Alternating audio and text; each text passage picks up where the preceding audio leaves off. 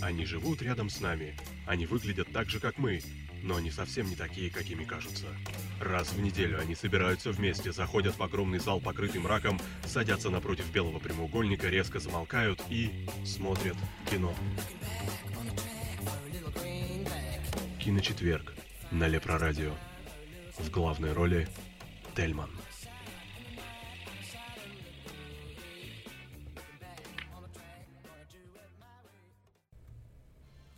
Так, добрый вечер, дорогие наши радиослушатели. Сегодня четверг очередной, и с вами программа «Киночетверг» на Лепрорадио. Всех приветствуем. Сегодня у нас очень интересная, узкая тема для, скажем так, некоторых людей. Она называется аниме. И очень многие подумают, что вот, скукота, неинтересно, какие-то мультики. А, все куда сложнее, да, это не просто мультики, и мы сегодня обязательно об этом более так въедливо поговорим. Вот, а сегодня во втором часу м- наша передача, то есть это где-то в районе девяти часов, после музыкальной паузы, подойдет Самаэль Грей и Даниил Чупахин. А пока у нас сейчас на данный момент в гостях уже Вадим Ситдиков. Вадим. Привет. А, Давай ты сразу, с самого начала, сразу расскажешь, каким ты образом оказался у нас вообще на передаче. Ну, скажем так, я являюсь пользователем закрытого ресурса Лепрозорий. Туда меня пригласили друзья. Вот, и в последнее время началась такая странная движуха. Радио, радио, бегает Яков Туз по всяким чатикам. Барсук, Оленга и все такие радио, радио, радио. Вот, стало интересно. Понятно. А почему именно, как я знаю, ты же сам предложил жанр аниме для обсуждения, если не ошибаюсь. На ну... одном как раз-таки из эфиров наших, по-моему, на прошлом или позапрошлом, я уже не помню. Тема интересная, она затрагивает очень много аспектов, причем я могу сказать, что даже люди, которые как бы не видели ни разу вот эти вот, э, вот эту анимацию, они все равно каким-то, не знаю, в общем, они и упоминают, и говорят, что вот эти развратные китайские порномультики, вот, то есть это все равно как-то в быту уже э, закрепилось, заякорилось, и теперь, ну, просто, может быть, стоит нашим слушателям открыть глаза пошире на вот этот вот мир. То есть ты правда считаешь, что большинство людей, точнее для большинства людей жанр и вообще понимание аниме — это порномультики? Ну, я как не это, кстати, скажу... у них же это же поджанр какой-то, я правильно понимаю, уже как-то называется? Да, там на самом деле это прям целый ряд поджанров, причем там есть для девочек, есть для мальчиков. Ну, хентай, есть... если не ошибаюсь. Ну, если делить хентай, яой, юри, вот это вот все.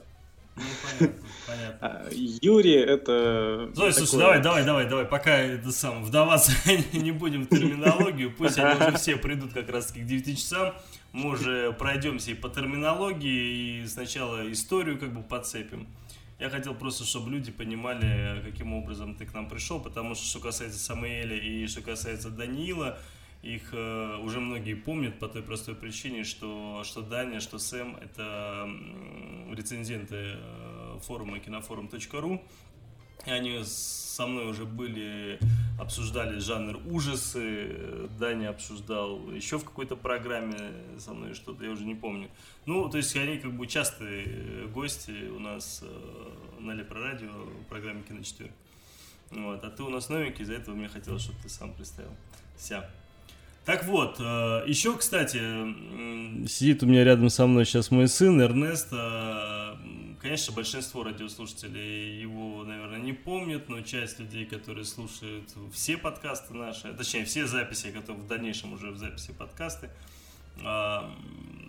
может быть, слушали наш эфир детский, когда мы обсуждали мультики.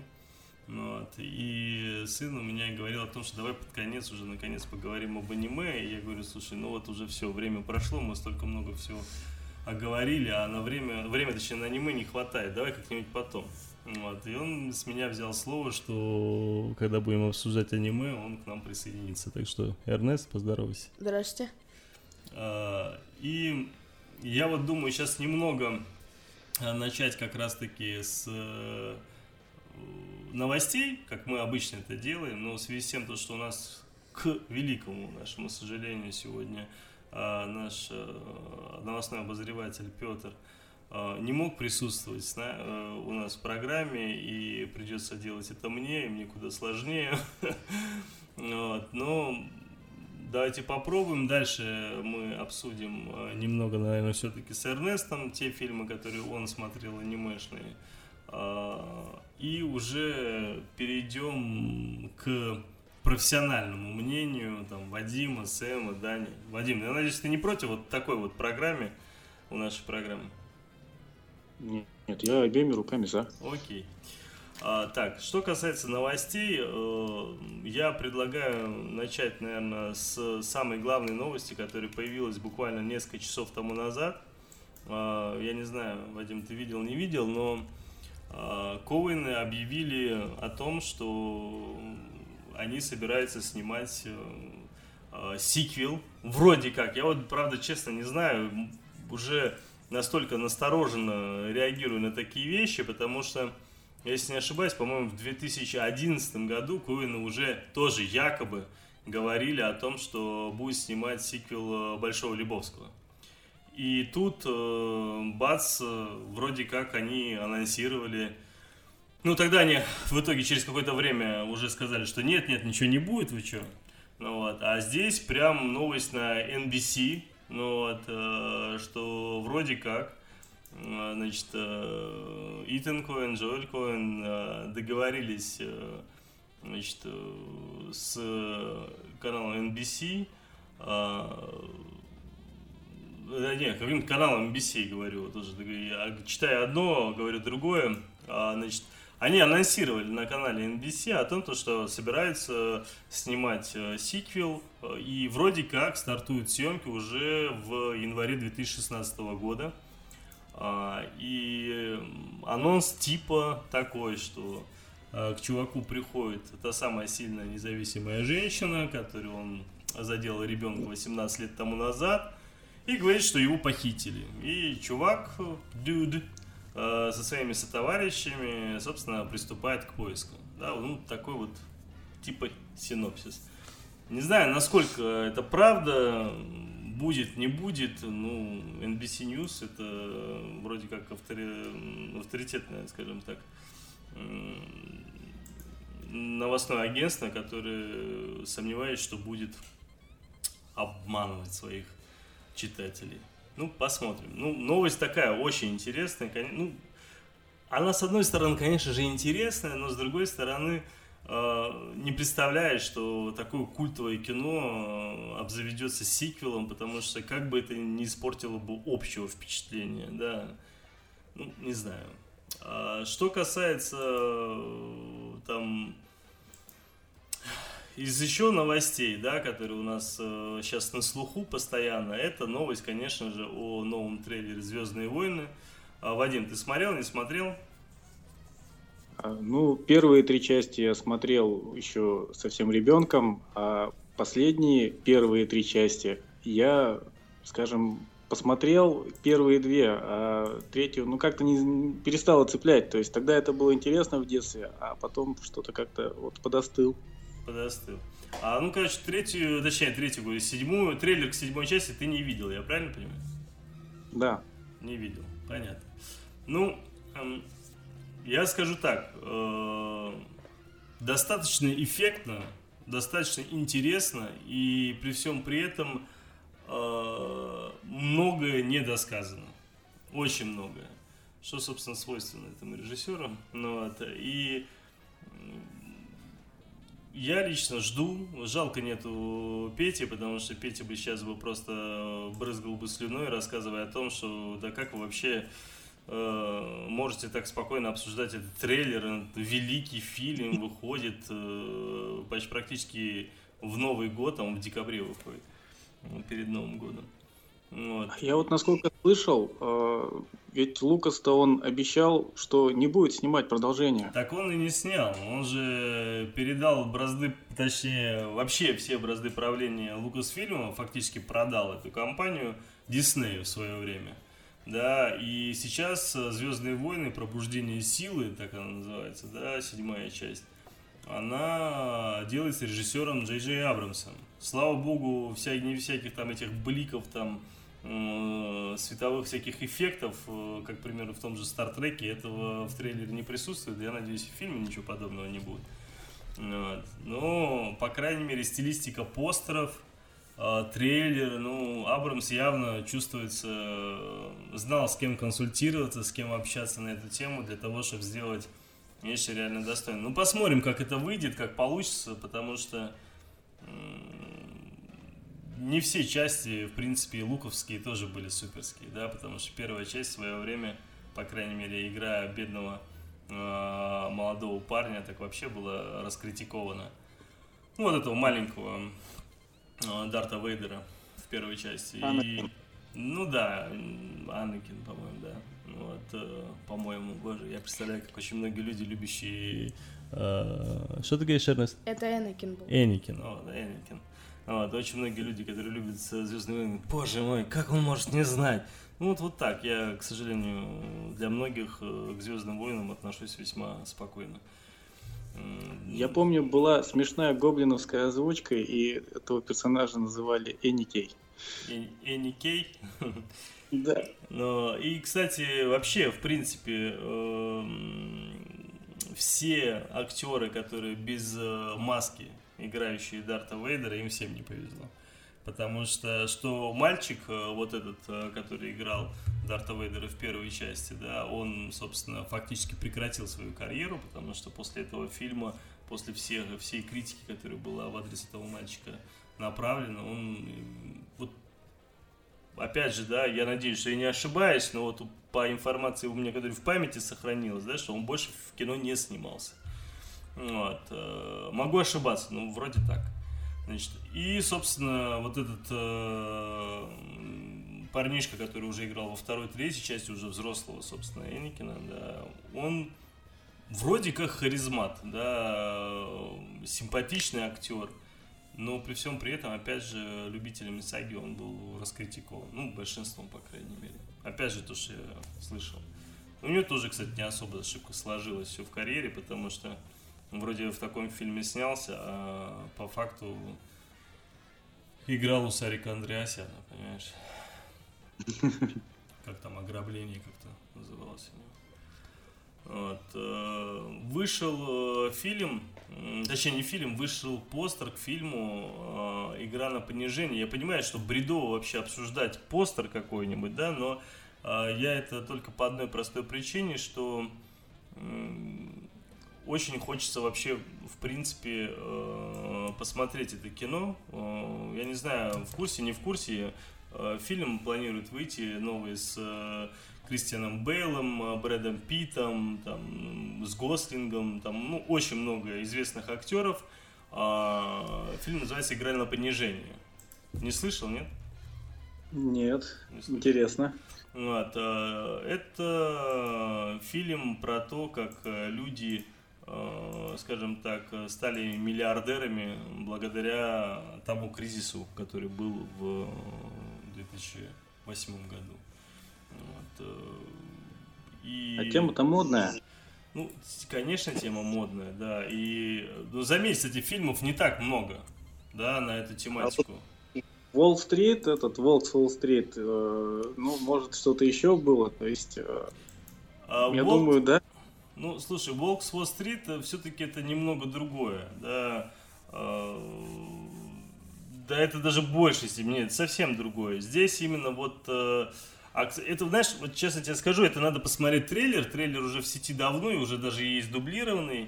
Mm-hmm. Фильм так и называется у нас в переводе, значит, «Игра на понижение». Mm-hmm. Там удивительно молодо выглядит Кристиан Бэйл.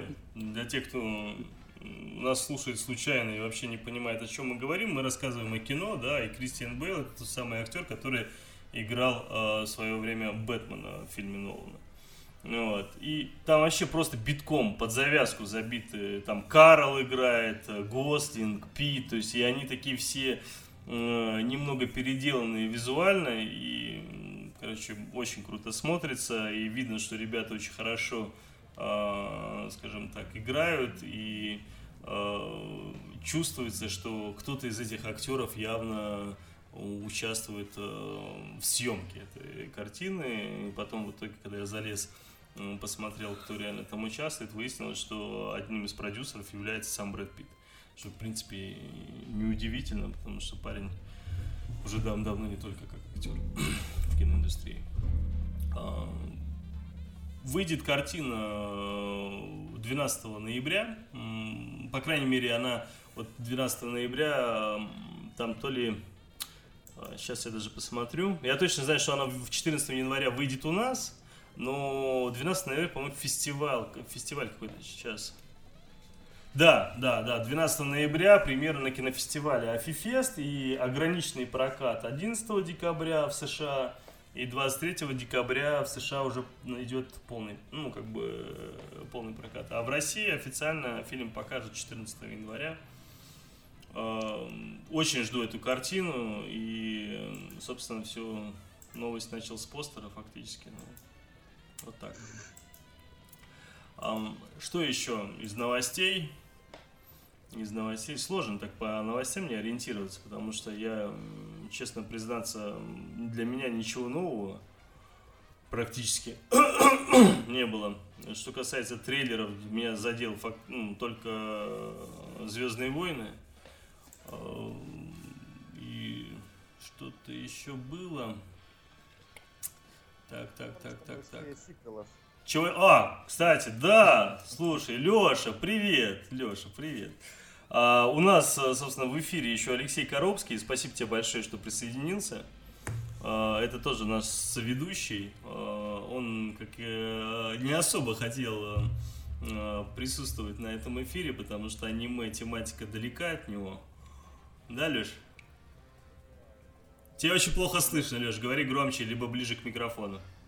Я с аниме знаком только на уровне Миядзаки. И... Или хентай, да? Там... А, нет. Как-то я пропустил этот момент в своей жизни. Ты смотри, многое пропустил ты в своей жизни. А, давай мы потом вот к теме аниме вернемся. Да-да-да, давай помоги мне с новостями, пожалуйста. Ну вот смотри, по новостям есть э, вообще самая главная новость, которая, она пробила всех, все интернеты, кроме одноклассники точка ру. Это то, что... Что ты его постоянно рекламируешь, эти одноклассники? Просто мне сегодня сообщили, что там вообще не было ни одного упоминания о том, что вчера наступило будущее. И что мы наконец-то... вступили в эту эру, которая была нам предсказана в фильме «Назад в будущее». Ну, это не мы вступили, думаю, что... это скорее к нам приш... прилетели, да, Док и Макфлай. Прилетели, да. Вчера, кстати, стоит заметить, что э, известный авиационный портал Flight Radar, он э, сделал такую очень хитрую штуку. Они сделали трекинг э, Делориана, который летал по планете, по разным всяким местам. И то есть прям вот среди всех этих настоящих самолетов можно ну, было да. видеть Делориан, который летал. А, там у него была... А, его позывной был Out of Time, это как а, лет, а, номер на машине на, на Делориане uh-huh. а, фильм был. Вот. Но я думаю, что на этом мы не будем останавливаться, потому что про «Назад в будущее» вчера было сказано все. Да, я согласен. Думаю, что... Я вот, понимаешь, я честно тебе скажу, да. я эту тему даже особо и не хотел поднимать, потому что вчера... Об этом вот говорил, наверное, просто уже каждый пьяный ежик за углом, потому что все, кому не лень. Ну, единственное, что хотелось всего. добавить, извини, да, единственное, что хотелось добавить, это то, что сегодня, буквально там в начале дня, если не ошибаюсь, Nike объявил о том, что, может, в середине дня было, Nike объявил о том, что в две тысячи шестнадцатом году они все-таки выпустят весной эти кроссовки, которые с автоматической шнуровкой.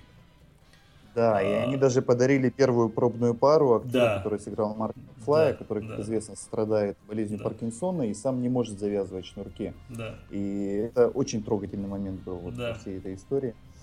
Вот. Ну а что касается новостей, есть такие, есть пара новостей о сиквелах. Например, стало известно, что в следующем году точнее через э, два года, в две тысячи семнадцатом году, сиквел получит «Кингсман.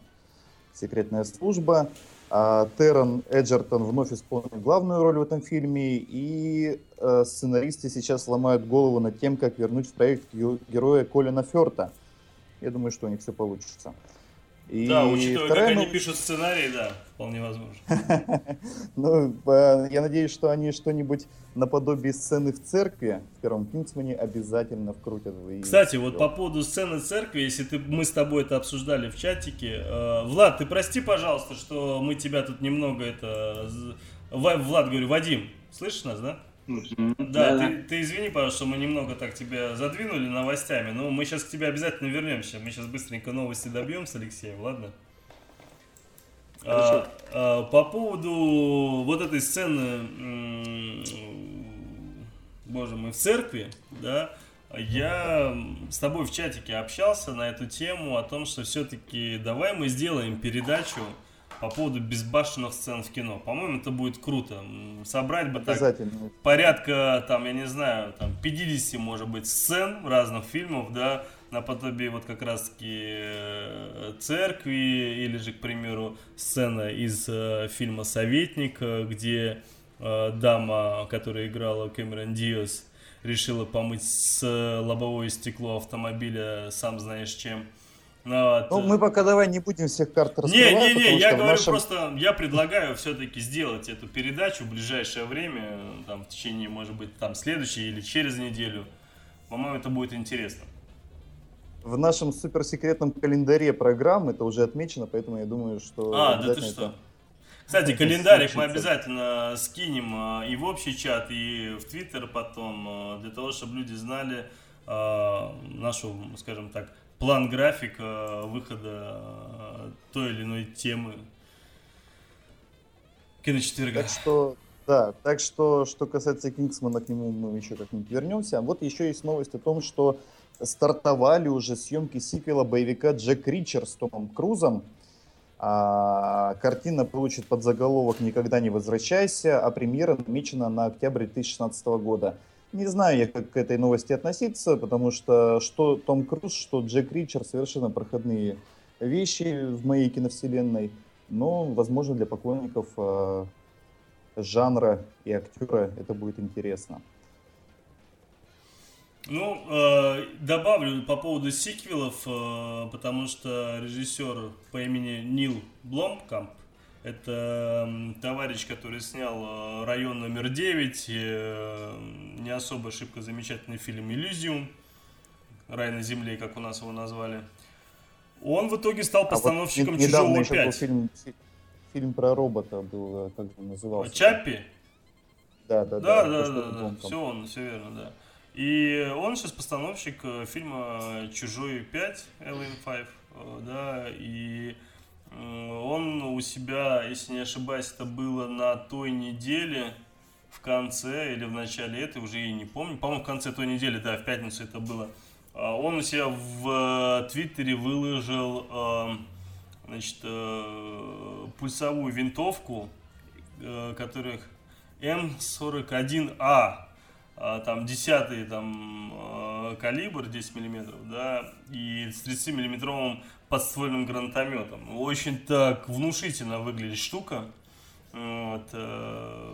Я прям, прям уже даже... Хотя фильм выйдет аж в две тысячи семнадцатом, по-моему, или две тысячи восемнадцатом году. Ну, то есть, это минимум еще года два ждать.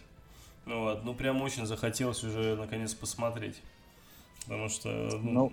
Да, даже вот по сути, да, это не постер, это вообще ничто, да, то есть ни, никакого даже тизера, это, трейлера. Это, это пока новость, да. Да, да, но все равно кайфово, то есть он так, вот, а, вот несчастной одной фотографии там э, этой пульсовой винтовки он уже так, такого шума наделал, ну, в том плане то, что интерес вызвал, по крайней мере, картине, вроде за какую-то мелочь.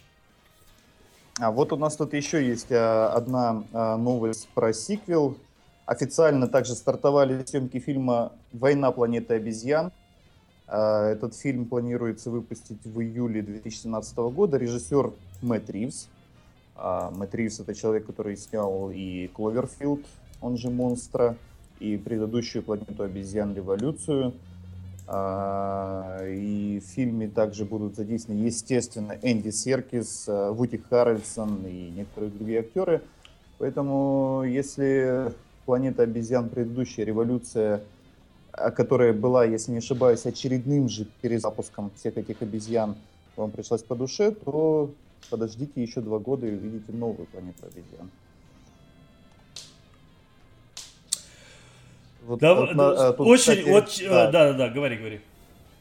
Да, тут э, я просто сегодня, э, кроме того, что выполняю немножечко функцию Пети, я сегодня еще буду выполнять функцию Алены и мониторить чат, передавать нашим гостям и тебе вопросы из чата и сообщения. И вот, например, э, некто Петр, угу. не будем называть его по нику, сообщает тебе, что за твой выпад в сторону «Звездных войн».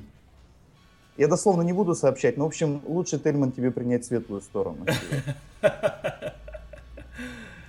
Петр — это наш, собственно, новостной обозреватель, который сейчас находится далеко и пишет нам через часик, потому что не может с нами связаться. Ну, хорошо, что хотя бы слушает нас. Правда, не знаю как, но и то радует. Кстати, вот мне очень понравилась все-таки новость по поводу Тора, это Рагнарёк, да, это хоть и была и тоже та неделя, но очень понравилась вообще в принципе история, что я думал, он таким будет не диким временным персонажем, я про Халка сейчас говорю, да, который будет в Торе, а в итоге оказалось, что там они фактически вдвоем с Тором будут отправляться там по разным планетам, там чуть ли не какой-то, там, знаешь, грубо говоря, такой некое роуд-муви с Халком и Тором.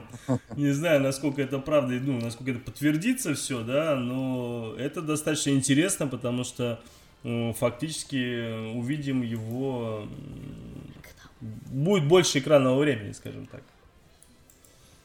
Это я, да, это... я предлагаю не тужиться, честно тебе скажу, потому что из-за того, что Пети с нами нет, мне очень тяжело э, новости сейчас обозревать. Откровенно скажу, подготовился очень плохо.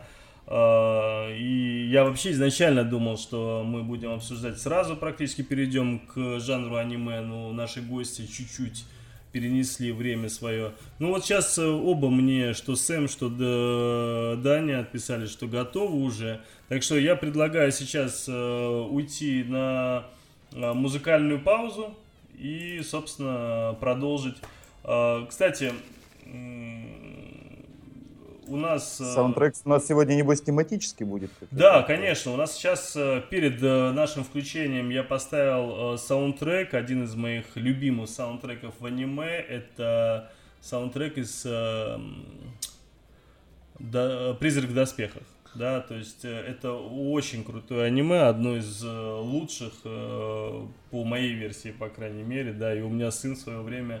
Этот саундтрек слушал как колыбельный, потому что я постоянно ее ставил на компьютере, и он под нее супер, суперски засыпал.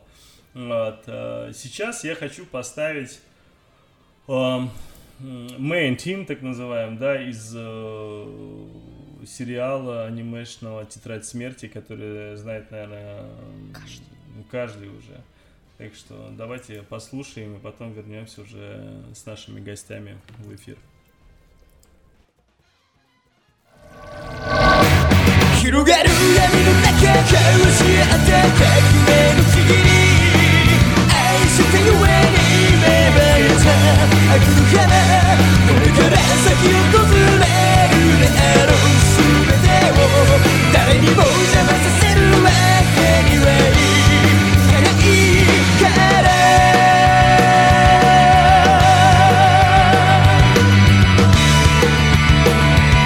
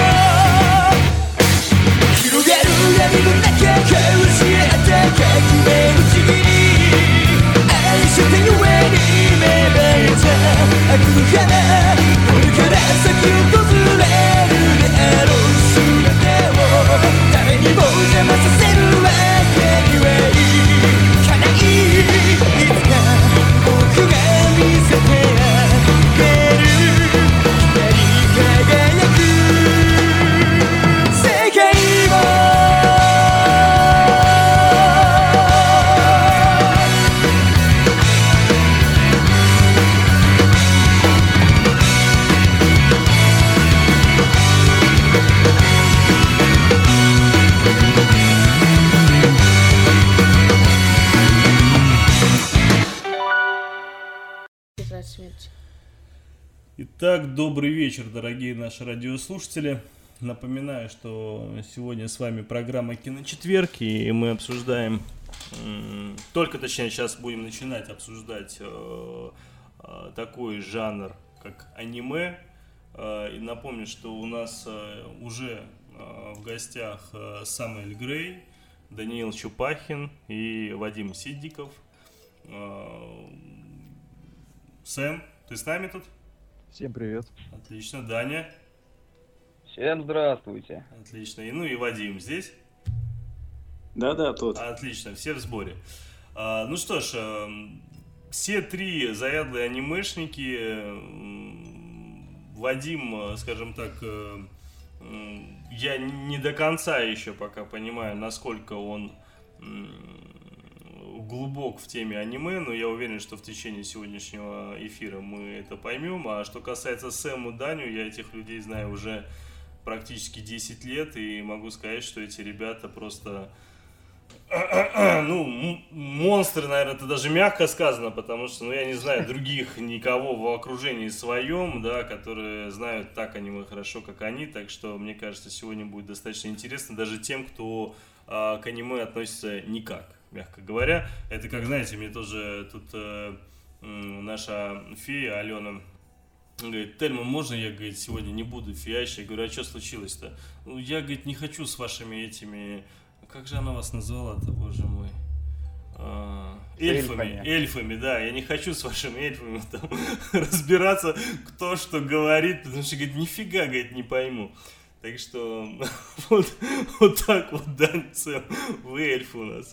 Ну, мы постараемся доступным языком. Вообще, слово анимешник как, как, как таковое, возможно, даже использовать его не стоит.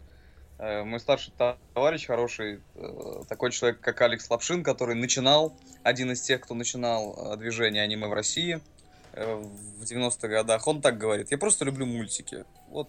Слушай, а, предлагаю... что, а что значит движение? Объясни, пожалуйста.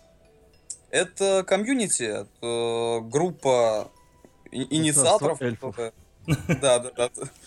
Сейчас, вот сейчас царство эльфов, на самом деле. Сейчас аниме из каждого утюга, вот, кей-поп из каждого второго утюга. Кто, кто еще раз из каждого второго? Корейская попса, кей-поп так называемый, который почему-то причисляет к обществу любителей аниме. Ну, это исключительно только потому, что, ну, комьюнити примерно схожие. Угу. А так э, зачастую это совершенно разные люди. Понятно. Вот. Поэтому мы просто любим мультики, вот и все. Понятно. Ну что, я тогда с вами, потому что я тоже люблю мультики, но аниме вот, не смотрел, да, в таком количестве, как вы. Я, знаете, я предлагаю, я не знаю, кто из вас э, начнет, Сэм или ты, Дань, да? Я предлагаю начать все же с такой некой истории, да? А потом перейти уже... Ну, Дань, собственно, ты весь график знаешь, мы с тобой его обсуждали... Ой, не Дань, Сэм, Сэм, мы с тобой обсуждали график. Может быть, ты на себя возьмешь роль, скажем так... Лошатай. Ну да, типа того. Я могу начать. Давай, давай. Давайте только сначала договоримся использовать то произношение, которое нам удобно, вне зависимости от гнева некоторых наших слушателей. Угу. И максимальные переводы официальные аниме на русский язык, чтобы было понятно вообще. А то кто-нибудь скажет какой-нибудь тайтл на японском, и мы будем чесать репы, что это такое. Мы а на самом ш- деле... Что ты подразумеваешь? То есть какие-то названия по-разному звучат или к чему ты это говоришь? Ну, если кто-нибудь там скажет, не знаю, там... Как бы это... Джангл Вайт Сумахали Ночигу, будет непонятно. Ну да. Или там Куршиджиджу какой-нибудь. Ну да, да, да. Тем так, более... я предлагаю начать. Я сейчас все больше и больше ни хера не понимаю, на каком языке вы разговариваете. Общем, говорим максимально понятно, чтобы наш Тельман все понял. Да, кстати, вот, вот, отлично, да. Да, и у меня, кстати, сразу первый вопрос. Питерса, какого черта? Почему Тельман до сих пор не знает, что такое кей-поп? Я не знаю, что такое кей-поп. Питерцы, да. Ёлы-палы. А, а что питерцы? Что, питерский особый народ, который должен знать, что такое кей-поп? Ты к чему? Я ты думаю, что в песню такое движение кей-поперов, ё-моё. Кей-поперов? Да. Кей-поперов. Слушай, если на английском это звучит странно. Кей-поперов. Ключ от попы. Ну ладно. Мы коснулись опасной темы. Да, да. Так вот, знаете, я... что думал, как начать эту тему, и когда я начинал только смотреть аниме в конце восьмидесятых, когда еще его показывали по раннему дважды два и по там, каким-то отдельным каналам. Большинство наших радиослушателей только начали слушать, наверное, в конце восьмидесятых. Точнее, родились только в конце восьмидесятых, а ты уже начала аниме смотреть в конце восьмидесятых. Откуда а, ты ну... вообще аниме находил в то время? Ну, по как? телевизору, не поверишь. Конечно. А что, там, трансформеры, что ли? Нет. По, нет. по шестому каналу, который сейчас СТС, или что? Ну, трансформеры, это... кстати, аниме вообще? Да. Подожди. Ну, это корейский такой, скорее. Нет, трансформеры какие, в смысле? Если амери... про американские речь, то... Вообще, изначально, это японская вещь. Э, по японской ну... лицензии начали разрабатывать серию игрушек в Америке. Слушай, вообще, трансформеры для меня загадка, потому что я трансформеры начал смотреть, где э, мужик, точнее, парень, девочка, парень там, да, у них были браслеты на руках. Они касались там, скрещивая руки этими браслетами и кричали «трансформируюсь», да? И после этого они оказывались внутри робота, которым управляли. Вот это были трансформеры, которые потом превратились вообще в инопланетные существа, именно в виде железок, да? А до этого были люди с этими браслетами. Ну, по крайней мере, вот я вот так помню. Это, это какой-то другой, другие трансформеры. Давайте маленько по порядку. Это, это те же трансформеры, только позже. Угу. Раз давайте мы про историю, мы, мы затронем. Обязательно скажем, что показывали по телевизору. Я просто недавно как раз лекцию читал по этому поводу. Я просто не сдерживаюсь, мне сразу все интересно. Ладно, я перебиваю, не прав. Давайте, Сэм, прости сейчас. Я хотел сказать не про историю, хотел сказать больше про саму суть. Мне было интересно, почему, собственно, люди тратят свое время на то, что смотрят вот эти все, в кавычках, китайские порно-мультики, где у девочек разноцветные волосы. Собственно, почему такое большое количество людей, не японцев, увлеклось японской анимацией? Потому что если отбросить э, хэштег «мы не такие», то аниме все-таки это в первую очередь анимация, просто японская. Там у нее есть свои правила, свои какие-то определенные установки, какие-то визуальные эффекты, свои собственные, визуальная стилистика. Но по сути это те же мультики, просто японские. Вот. И я задумался об этом еще в глубоком детстве, насколько я мог тогда вообще о чем-то задуматься. И понял, что если, скажем, американская анимация в общем своем, в общей своей сути, и тем более советская, российская и даже европейская, они все рассматривают анимацию как некое развлечение для всей семьи, для детей. То есть это детские мультики или максимум это мультфильмы для всей семьи, которые можно посмотреть с детьми. Японцы же пошли немножечко другим путем. Они рассматривают анимацию как э, с таким же, наверное, уважением, с таким же потенциалом, как кинематограф. Поэтому если у них есть анимация для детей, у них есть анимация для взрослых, у них есть...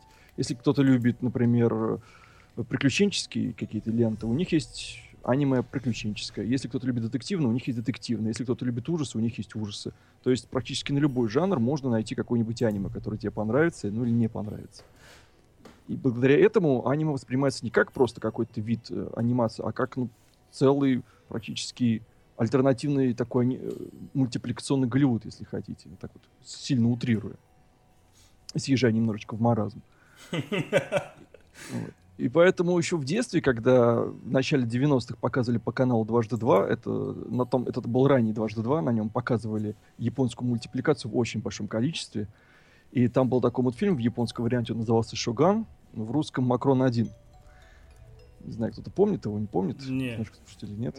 Ну, ты сейчас говоришь именно про роботех или про... Не-не-не, именно шо, э, «Макрон». Именно он «Макрон». До, да. Когда тоже был э, большой робот, в него забирались люди, они тоже там с кем-то воевали.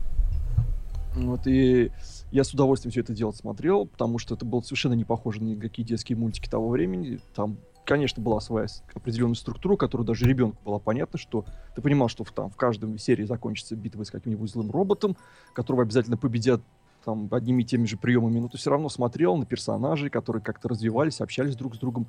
И не просто, не просто э, шутили на протяжении сюжета, а у них были какие-то ссоры, какие-то там даже комплексы личные. Это все было совершенно не похоже на то, к чему я как тогдашний ребенок привык, к тому виду анимации. И я посмотрел, даже помню до сих пор, это был один из немногих аниме, первые, так сказать, постсоветской эпохи, которые показали до конца.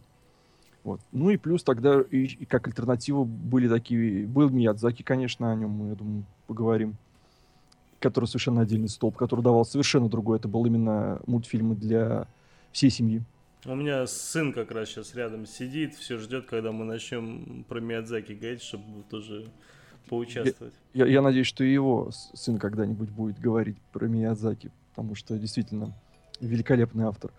Вот. И я даже, даже, даже до сих пор помню, когда я увидел впервые, еще в юном возрасте, первый какой-то там, первый в России, естественно, какое-то эротическое аниме, где впервые засветили обнаженные телеса. Я сидел, еще, будучи школьником, думал, ну нифига себе, оказывается, и такое могут рисовать. Это тогда уже потом я понял, что есть такая штука, как хентай, и к чему это ведет. Вот. А тогда я был очень юн. Вот. И поэтому во всем этом многообразии, мне кажется, есть та притягательная сила аниме, когда абсолютно любой подросток, абсолютно любой ребенок, абсолютно любой даже взрослый может найти что-то для себя, если хорошенько поищет. Потому что многообразие просто потрясающее. И мне кажется, это основная суть. Почему все это дело любят и тратят там, сотни часов своих бесценной жизни на вот такие вот вещи. Кто-нибудь меня перебьет? Да, можно перебить вопросом, угу. который не относится к тому, что ты говоришь. Дерзай. Почему в аниме такие большие глаза? Ну, во-первых, не везде. Ну, то есть нельзя сказать, что во всем аниме большие глаза. Это, это они неправда. Компенсируют так на экране или что? Ой, ты знаешь, там столько версий есть. Если, как говорится, спросить у Гугла, он выдаст там цел, целую тучу вариантов. И то, что это страх от после взрыва в Хиросиме, и то, что они компенсируют, и то, что там душу они через эти большие глаза выражают. Наверное, правда не знает никто. Просто, просто особенность стиля. Ну, наверное же, кто-то это начал, правильно понимаю?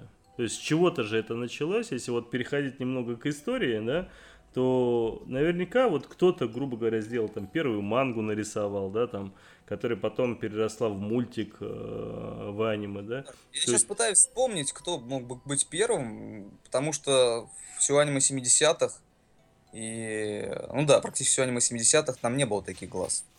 И, возможно, э, вот я сейчас припоминаю, возможно, укоренилось как раз подобное в эпоху э, выхода аниме на кассет, ну, на, на кассетах, так называемые о вэ а, Original Video Animation, э, то есть то, что сразу шло на кассеты, минуя кинотеатры и телевидение.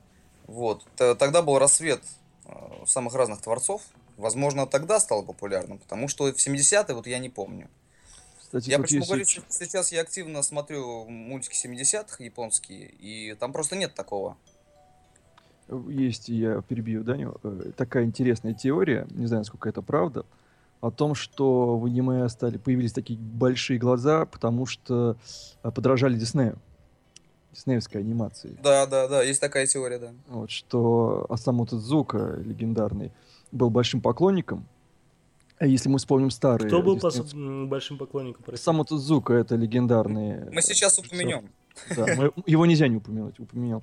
Вот. И он был большим поклонником диснеевской анимации. Если мы вспомним старенькие диснеевские фильмы, которые рисовал сам Дисней, мы вспомним там именно большие глаза и маленькие рты. Того же Бэмби вспомните, как он на птичек смотрел. Угу. Вот. И э, так как японцы, они в принципе любят... Э, мимимишные?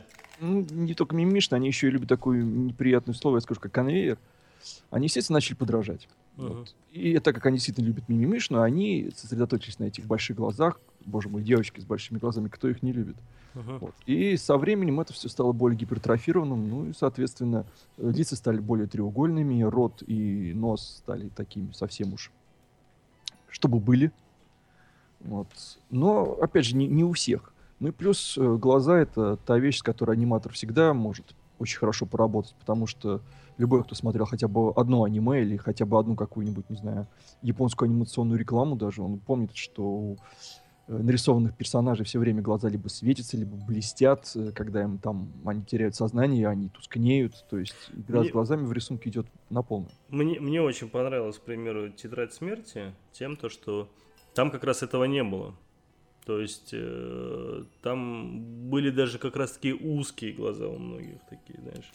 А сейчас отходят от этого. Вот э, Я ну, говоря о «Тетрадь смерти», это нельзя сказать, что сейчас, потому что фильм-то уже давно снял. Ну, я, я имею в виду, ну, за последние, там, образно, там, пять-семь лет, да. Боже мой, ну, вспомните, э, было такое аниме, кстати, тоже очень рекомендую, кто его не видел, «Воспоминания о будущем» в русском переводе. Да. Где, да, собственно, да. Не, был этот вот псевдореалистичный стиль, мне он тоже очень нравится, но он появился еще в восьмидесятые, и довольно-таки большое количество аниме восьмидесятых. Уже тогда использовали, ну, конечно, не такой прям суперреалистичный стиль, как сейчас, но уже были к этому какие-то подвижки, потому что все-таки художники, они э, тоже творцы, а им было интересно экспериментировать, они сейчас экспериментируют на полную катушку. Э, кто просто раньше, наверное, как в известной шутке, может быть, краски были более токсичными или более натуральными, а сейчас сплошная химия, поэтому и нынешние эксперименты могут ужаснуть. Я, знаешь, что хотел сказать? Я не знаю, вы, конечно, гораздо больше аниме-сериалов и фильмов смотрели, но по, как бы это сказать, по тому количеству, что я видел, у меня ощущение сложилось, что серьезные какие-то аниме-фильмы, там глаза нормальные, либо узкие. Если это какая-то комедия, что-то там... более эротического плана, грубо говоря, хентай-то я вообще как бы не, даже не упоминаю, да. То есть все вот такого более фривольные, более, скажем так, несерьезные, что ли, да, сериалы, фильмы, они как раз-таки везде большие глаза. Для того, чтобы показать мимимишность некий такой, я не знаю, как это еще дополнительно описать. Ну, тут, тут все просто, Тельман. Суть в том, что все эти серьезные фильмы, они делаются с прицелом на Запад. И они показываются и на фестивалях, и если, как говорится, японский бог даст, и в прокат пойдет, и поэтому... Э, ну, ну, «Тетрадь смерти», там, я риск, не знаю. Рискует меньше. Ну, «Тетрадь смерти»... Там кто, да. как, какие еще фильмы там, э, этот, э, боже мой... Твой любимый Гитс, например, он с большим упором был на Запад сделан. Гитс, ну, слушай, а в Гитсе там тоже обычные глаза? Обычные глаза, да. да. Джинро. Джинро, да, да, да. Нет, ну, и слушай, очень... у, у нас э, в чате э, наши слушатели активно подключаются к обсуждению темы больших глаз. И вот, например, Алалуша Кочергин пишет, что вы все гоните. Положительные персонажи имеют большие глаза, а злюки маленькие. Это психологический трюк такой, чтобы можно было сопереживать добрым аниме-персонажем. Да бред, да бред. Ну, Нет, да ну, о чем? Это, это один из... Это тоже имеет место, конечно, быть. Просто... Не стоит забывать, вот я рассказал, что художники экспериментируют с глазами. Это в том числе и к этому тоже всегда относится. Потому что, ну, были злодеи и с большими глазами, на самом деле. Какие злодеи-то были? Вспомнить сериалы девяностых годов, так там, э, что не злодеи, то глаза, два да. раза красивее главного персонажа, красивее. С огромными глазами, ресницами, и, плечистый такой муж, что... Нет, нет, нет, это... Возможно, сейчас, я говорю, какие-то идут вещи на поправку, что-то меняется. А так, нет, не было какой-то градации. Ребят, ну, я ты... предлагаю, на вот. самом деле, перейти уже немного на другой вопрос, потому что по поводу глаз а, у меня Тельман, ощущение, щас, что можно вечно их обсуждать. Чуть-чуть еще последний вопрос. Здесь такой легкомысленный вопрос от Гравицапа есть.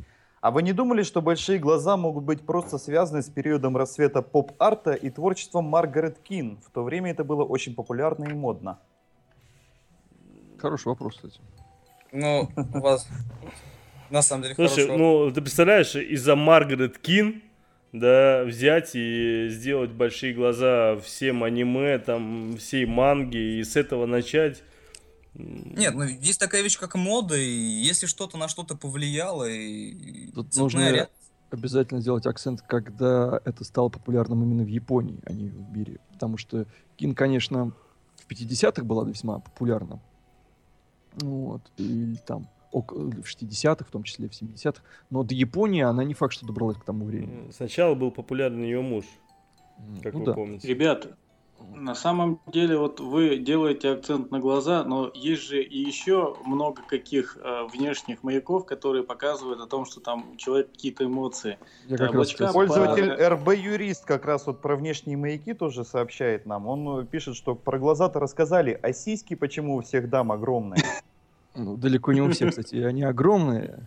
У некоторых они весьма даже маленькие. Нет, на самом деле еще очень такой мощный стиль, вот как раз я об этом хотел рассказать, манипулирование персонажами с помощью вот этих вот визуальных триггеров — это цвет волос. Характерная такая тема, что цвет волос, он как бы говорит о характере персонажа. То есть если у персонажа черные волосы или красные, он вспыльчивый, он такой взрывной. Если у него белые волосы, он всегда невозмутимый, спокойный, такой непоколебимый. Если у него синие волосы или у него, он такой как бы немножко замкнутый в себе, тихий и такой не вылезает, скажем так. То есть это тоже все активнейше, активнейше использовалось и до сих пор используется. И просто вот достаточно посмотреть на цвет волос какого-нибудь персонажа, и ты сразу угадаешь его характер. То есть единственное исключение, когда у персонажа волосы меняют цвет, когда, например, какой-нибудь брюнет становится э, как, э, таким вот пепельноголовым красавцем-воином. И даже тогда обычно он сразу замыкается, и у него характер меняется, он становится спокойным. То есть это тоже очень мощный был стиль, э, очень мощный был такой визуальный маячок, который всегда используется. И это тоже характерная, на самом деле, особенность аниме. Сейчас найти аниме, где у всех персонажей цвета, цвет волос аналогичен цвету волос японцев, природному, весьма сложно. Сэм, а вот тут э, очень интересный, кстати, момент. Э, об этом у нас тоже был вопрос э, в нашем чате. А какое правильное ударение в слове аниме или аниме? Как правильно это говорить? Там двойное ударение. Нет, ну, на деле, двойное ударение аниме. Вот так звучит. Или аниме. Аниме. Ну, оно двойное, по сути. Поэтому как То бы как вы его не повернули, ляжет, и... да, тут да, с этим куда проще. Даже анима, в общем-то, ну, правильно. Она от этого слова все и пошло. Вот, вот, давайте я быстренько про историю, а то мы как-то обошли этот момент. Я прям буквально в двух словах, чтобы перейти к, к пункту, наверное, классика, да, или классические режиссеры, чтобы нас не сворачивают. Давайте с истории. Откуда это все началось? Потому что мы все говорим, говорим, а истории нет. Вот даже само происхождение слова аниме, да, то есть это что? Как это переводится аниме, хотя бы? А- аниме — это анимация, если память не изменяет, то ли от французского, то ли от какого-то еще пошло. От английского. Анимация, да. да это понятно. Это, это, ну да, окей. А именно в их языке оно звучит так же на японском? Абсолютно. Абсолютно. Аниме. А да, она так и звучит. Появилась, э, ну, сейчас, сейчас я буквально историческую справку. Насколько да. я помню, э, там какие-то там раскопки и нашли первые пленки. Да, да, да, с, да, да, кстати. С аниме датируется то ли тысяча девятьсот девятом, то ли тысяча девятьсот девятнадцатом, я сейчас точно не помню. То вот. есть аниме и... появилось в первом, самой первой вообще анимации. Это было несколько картинок, которые были склеены в движущуюся картинку. Да, да, да, да, да. Вот, потом, ну, понятное дело, что все это постепенно развивалось.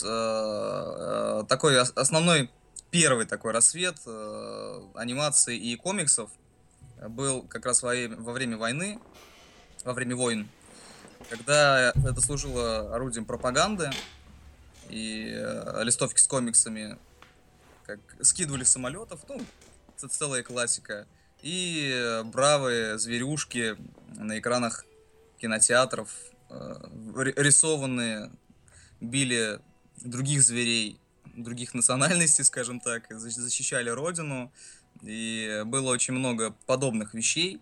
Сейчас есть интернет, сейчас все это доступно, если есть желание изучить историю японской анимации, милости просим, все это есть, есть лекции очень интересных, подкованных в этом людей, в том числе и русскоговорящих, вот, поэтому, если есть желание, дерзайте. Вот. А дальше уже можно сразу скакать к такому громкому, громкому имени, как Осаму Тэдзука.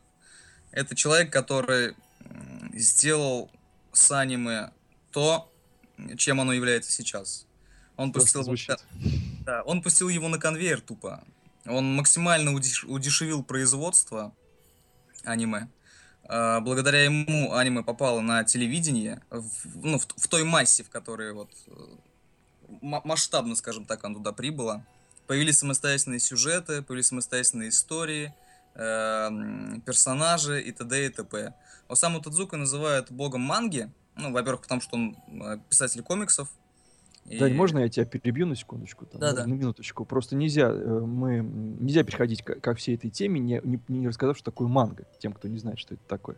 А, потому я что не манга, ну, да, это... Поддерживаю. Это сам, самая суть вообще всего. Это, ну, если говорить очень просто, это комиксы, японские комиксы черно-белые, которые, по сути, как были, так и до сих пор являются э, основой для львиной доли аниме вообще. То есть эк- эк- экранизация этих комиксов, это и есть, собственно, основная часть того, как появляется сейчас аниме и как оно появилось тогда еще. Вот. То есть есть художники, которые там вместе со сценаристами абсолютно так же, как и на Западе, так же, как и у нас, и где угодно в мире, рисуют какой-то там определенный комикс, историю. Это все имеет свои градации, свои аб- определенные специфики, специфики. А потом по нему рисуют анимацию.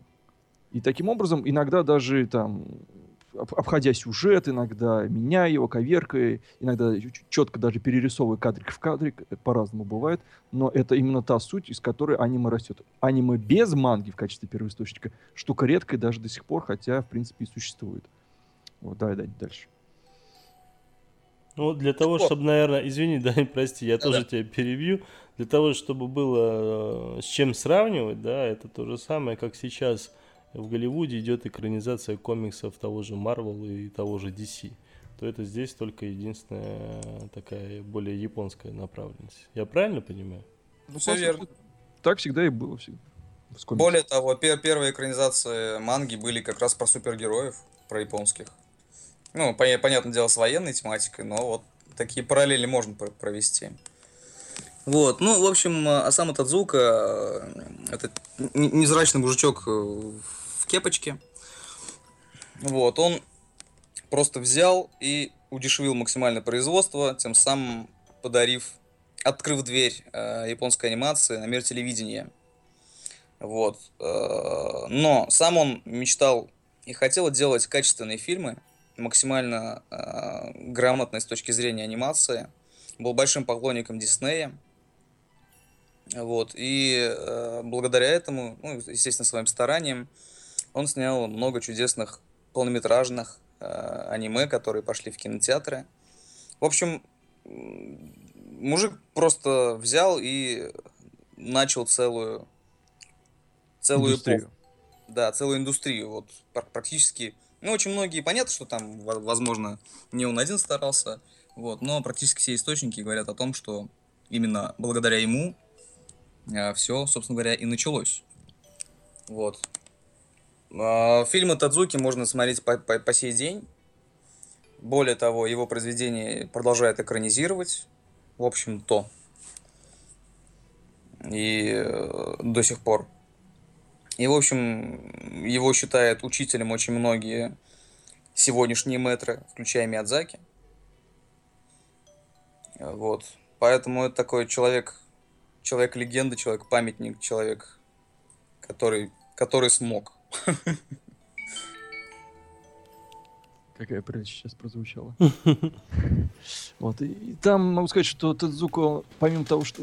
Мало было того, что он сделал несколько весьма хитовых вещей, собственно, он сделал легендарного Астробоя, которого все хотят в Америке, кстати, экранизировать. Его экранизировали в Америке как э, полнометражный мультфильм. Ну, буквально в две тысячи восьмом году. Да-да, я помню, всех его фильмов хотят все сделать, но никак у них не выходит пока. Все откладывают. Вот. Он, что, он еще студию сделал, Муж Продакшн, куда пришли, пришел Ринтару, легендарнейший режиссер. Да, тоже. Да. Такой очень своеобразный, правда, но создатель аниме, которое всегда отличалось некой поэтичностью, что ли. Это Галактич... Галактический экспресс, это Икс... Там, не знаю, «Метрополис», одна из его последних, так сказать, работ. Относительно как раз последних. Экранизация Тэдзуки. Да. То есть, он же, они же вместе через Тэдзуку познакомились с Миядзаки, еще тогда молодым, который тоже примерно, примерно в то же время начал работать в анимации. То есть, все это было связано. Тэдзука открыл как бы дверь и сказал молодым аниматорам, художникам, мол, ребята, вы хотите работать? Вперед, давайте, я даю вам такую возможность. Там, естественно, это был риск, потому что тогда Япония была не в самом лучшем, может быть, экономическом каком-то положении, но, тем не менее, риск был оправдан, и это действительно пошло на конвейер. И, собственно, да, без Тэдзуки ничего бы не было бы. Он был основателем, хоть и он не он один, не он единственный, но он дал ну, пинок. Да, да, что интересно, надо добавить, что э, Миядзаки выпала честь читать на похоронах Тэдзуки. Как это называется-то? На, на русский переведите кто-нибудь. Забыл слово. Что именно? Ну, ч- читать посмертное, как же это? Не выпендривайся, скажи конечно. Просто речь, да. Ну да, да, да. да Мы да, простим, да. Хорошо, да, и забыл слово. Так вот, и он сказал такие слова, он сказал о том, что Тэдзука похоронил японскую анимацию. И не секрет, что он относился к, к Тэдзуке не очень хорошо, ну, и, именно как к человеку индустрии. Почему? Потому что вот из-за того, что максимально удешевили производство, и все начали работать по одной и той же схеме. Вот, а что он очень... Тэдзука или Тэдзука? Тэдзука. Тэдзука.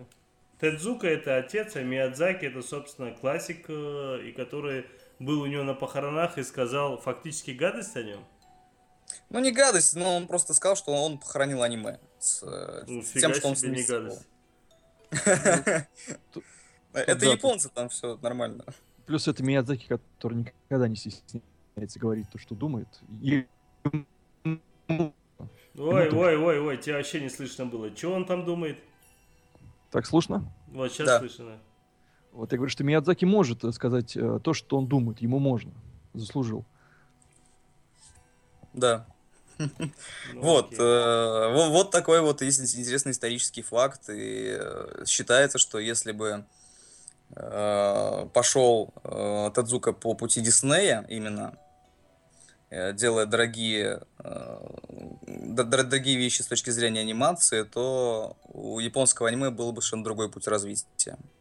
Можно я вот здесь вот проясню один момент? Насколько я помню из истории вообще и Диснея, и мировой анимации, именно Walt Disney придумал именно вот этот анимационный конвейер. Именно он в первую очередь удешевил производство мультфильмов, он посадил огромное количество людей, придумал вот эти вот схемы, когда совершенно разные персонажи анимируются по одной и той же схеме и просто конвейерным образом выпускал свои мультфильмы. В чем была новация японцев? Почему, собственно, в чем принципиальная разница между японской анимацией и любой другой, чтобы японской анимации выделять отдельное название?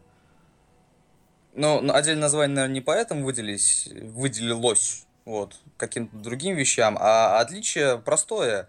Дисней в дальнейшем, как только он получил какие-то первые дивиденды, он ушел в дорогую анимацию. То есть телевизионная анимация дешевая, она оставалась.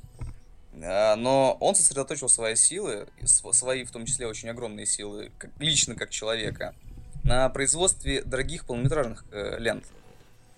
Вот, что забивалось в кинотеатры.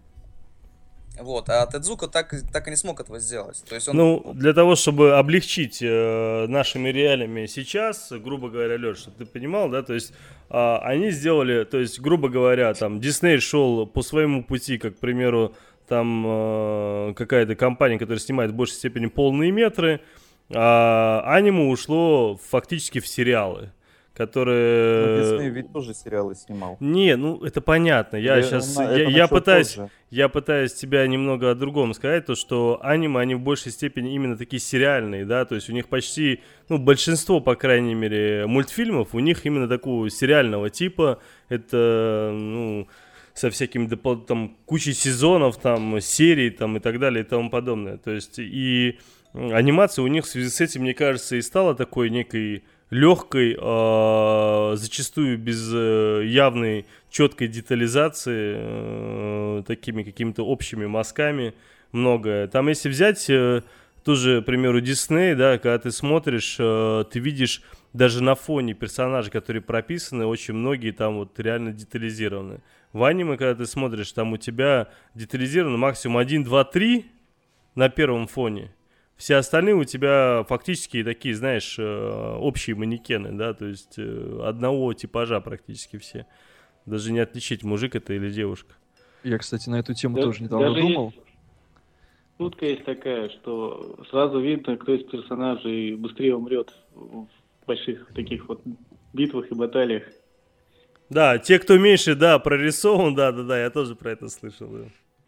Вот думаю, потому на эту тему тоже, да. Если совсем округлить, то Дисней э, от дешевого шел к дорогому и очень дорогому кино. А Тэдзука э, сосредоточился с, ну, с силой э, и своей Муши Продакшн, да, и остальных студий на конкретно телевизионном аниме, которое делалось задней пяткой, в общем. но делалось в огромном количестве. Вот и все. Вот, ну, вот это два пути развития. Самое главное не объединять, потому что, конечно же, к примеру, фильм Миядзаки к этому отношения не имеет никакого. Ну, мы сейчас говорим о, о зарождении анимации. Ну, да, да. О пике, скажем так. Да, да. И, ну, и, это и, я кстати, так, да. И, кстати, если вы просто, ну, даже вот Тельман совершенно правильно сказал, просто достаточно посмотреть на историю э, самых громких тайтлов аниме, и это будут сериалы. А в то время как у американцев, не только Disney, а ну, Universal и им и же подобным, Warner Brothers те же, у них тоже это полнометражки. То есть в этом была разница. Но, с другой стороны, если мы возьмем американские сериал, сериалы анимационные, те же даже э, производство Ханна-Барбара Продакшн, например, тот же Скуби-Ду какой-нибудь и же с ним, или Флинстоунов. Не сказать, что там анимация очень хорошая или там очень богатая детализация. Это специфика сериальная.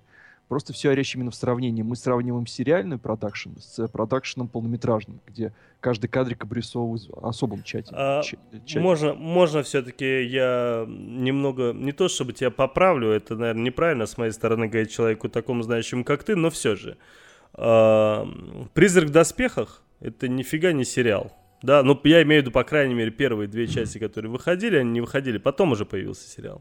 Но первые части, они там полные метры. И когда вышла первая часть, я помню свое впечатление, что, блин, вроде мульт такой философский, он мега крутой, да, ну, вот э, даже вот самая первая сцена, когда с автоматами вбегают там персонажи в этом, э, как это, в здании, этом, я не помню, это отель или где были эти переговоры, вбегают, ну, и у них почти у каждого лица-то толком нет даже, понимаешь? То есть даже полные метры у них были прорисованы в большей степени, ну, имеется, по крайней мере, второстепенные персонажи, как э, сериального типа. То есть, э, ну, по крайней мере, у меня было такое впечатление. Это Ох, специфика... Тельман, Тельман, не тот пример ты выбрал. Да, да немножко пример. Не тот. А почему? Что? Вот тоже «Доспехи Бога». Ну, вспомни тот момент, когда она, вот помнишь, там врывается, и там автоматами... «Призрак в доспехах», точнее, да, когда начинают с автоматами эти персонажи стрелять, там один-два можно их различить, все остальные, они тоже манекены, опять же. Ну, это серая масса анимационная, она, в общем-то, везде. Ну, это... я вот и говорю, в Диснее вот эта серая масса, она другая. Ты не, ты не забывай, что мы сейчас говорим о... Ты привел в качестве примера фильм, который собрал в себя все-таки десятилетия традиций японской анимации. Плюс определенный стиль рисовки манги, по которой он снят. Вот в манге, кстати, тоже не прорисовывают задние планы, и это считается своим собственным, так сказать, правилом. И практически никто из художников этим не заморачивается никогда. Вот. Дело тут именно в, в, в том, что было и тогда, в шестидесятые, что все-таки сериальное, мы сравним с сериалами. Если бы аним, аниме вошло именно по пути, делая упор именно на полнометражные фильмы, тогда действительно, может быть, и, при, и разрисовывали бы в качестве деталей и лица, и все, и прочее, прочее, прочее. Но оно не пошло. И даже самые крупные проекты, тот же «Призрак в доспехах», когда он вышел, я помню просто... Когда, год, он, когда вышел, он вышел, ты, я и пропал. Посмотреть Сэм, тот же Сэм, год, Сэм, когда он вышел. Что ты говоришь? Меня слышно? Да, сейчас слышно, да, слышно? Да. Может быть, видимо, отходит что-то. Вот, говорю, мне повезло посмотреть «Призрак в доспехах», когда он только вышел. В тот год, когда он вышел, спасибо пиратам. И тогда считалось, что в нем, в анимационном фильме, как бы, в мультике, э, визуальные эффекты такие, которые могут, не может себе позволить даже Голливуд. Просто все критики ахали-охали, насколько это круто нарисовано. И так да, при этом они могли себе, да, и, и при этом они себе поз, могли себе позволить не прорисовывать задний план, потому что это была фишка. Это да, я про это и говорю. Я про и это дело и тут говорю. Вовсе не в, деш, не, не в дешевизне. Как бы я говорил про анимацию, и существует, бытует мнение, особенно американцы этим очень любят шутить, что в аниме нету анимации, что там персонаж либо говорит, либо шевелится. Вот. Могу сказать, что в американских сериалах э, в большинстве своем, анимационных, старых особенно, абсолютно такая же фигня. Фред Флинстон, когда говорил, обычно тоже максимум ручками наяривал, э, и все, или ножками в машине, и все. То есть это как бы получилось... Э, Со временем такое мнение сложилось. Вот и все, как бы. Да, это конвейер, да, там есть определенные какие-то фишки, определенные какие-то традиции заложенные. И я думаю, сейчас мы, кстати, об этом тоже неплохо было поговорить. Там очень есть интересные даже поведенческие традиции, которые заложены в аниме. Вот. Но это не значит, что если там не прорисовывают кому-то нос на заднем плане, или... И даже глаза, поверь мне. Или даже глаза, это не значит, что это сделано спустя... спустя рукава или да левые нет, пятки. Да нет, это понятно, понятно, понятно. Таков стиль. При этом это может быть самая лучшая анимация в мире вообще, там, не знаю, или самые лучшие прорисованные фоны, как это было, например, когда вышел «Принцесса Мононоке» Миядзаки. Это был, это было примерно в то же время, когда от, только-только отгремел «Король Лев», там, спустя несколько лет. И выходит «Принцесса Мононоке», все говорят, ну ладно же, японцы сняли полнометражник, который не уступает «Королю Льву» в, качестве, в виде этой картинки, по качеству картинки. Ну, я имею в виду люди, mm-hmm. которые не смотрели аниме, так говорили. То есть, и при этом мне не обязательно было прорисовывать какие-то там детальки, точка, точка, там, закорючка, и нормально, всем понятно. Запятая. Я понял. Сэм, давай мы перейдем уже на другую тему. Сейчас только единственное, я предлагаю уйти на музыкальную паузу. Потом, когда вернемся, немного пройдемся по тем вопросам, которые нам Барсук задал в Лепрорадио-чатике. А потом уже дальше продолжим. Надеюсь, не против никто? Крайне за. Отлично. Только хорошо. За. Давайте так, перейдем на музыкальную паузу.